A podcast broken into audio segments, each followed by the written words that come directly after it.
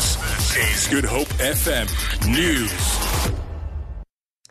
Good afternoon. The South African Revenue Service has confirmed the resignation of its chief financial officer, Matsobane Matlwa. According to an internal email sent to the revenue staff by Commissioner Tom Moyane, Matlwa will serve his notice period at home. SARS head says the procurement, or rather the SARS head of procurement, Johnston Makubu, will act in the position of CFO. Nomsa Mdluli reports.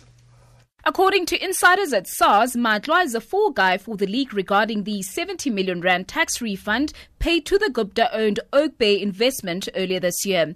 It's alleged the payment was irregular, but SARS spokesperson Luther Lebelo says Matlwa has resigned to open his own practice. In his future plans, we, we understand to be that he, he wants to go into private practice. He's a, he's a chartered accountant. The payout is reported to have caused a huge fallout at the Revenue Service, which necessitated the intervention of Commissioner Tom Moyane. Nomsa Mdluli, SABC News, Johannesburg.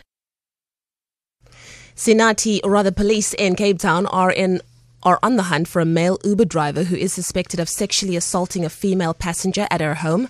Police say the man allegedly assaulted the 26 year old woman when he dropped her off at her house in Belhar last month. Police spokesperson Sinati Biela. An Uber driver in his mid 20s, about 1.8 meters tall and medium built, is wanted by blessed recipients for sexual assault.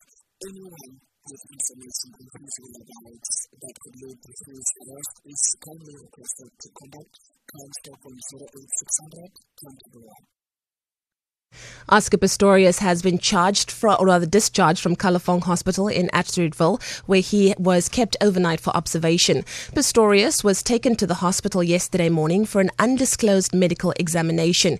He is serving a six-year sentence after killing his girlfriend Reeva Steenkamp in 2013 and was sentenced in July last year.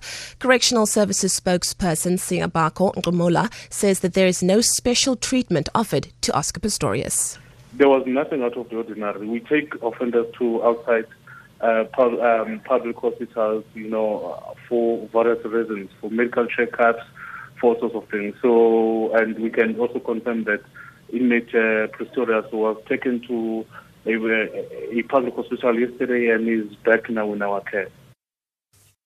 And finally, one of the world's tallest residential buildings, the Torch Tower in Dubai, has been engulfed in flames for the second time in two years.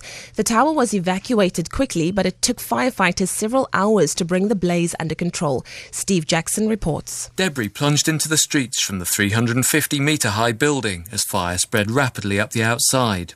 The flames reached right to the top of the tower, which stands in the crowded marina district of the city.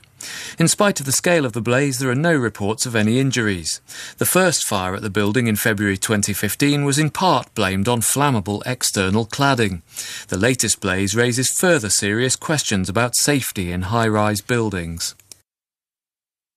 For Good Hope FM News, I'm Leanne Williams.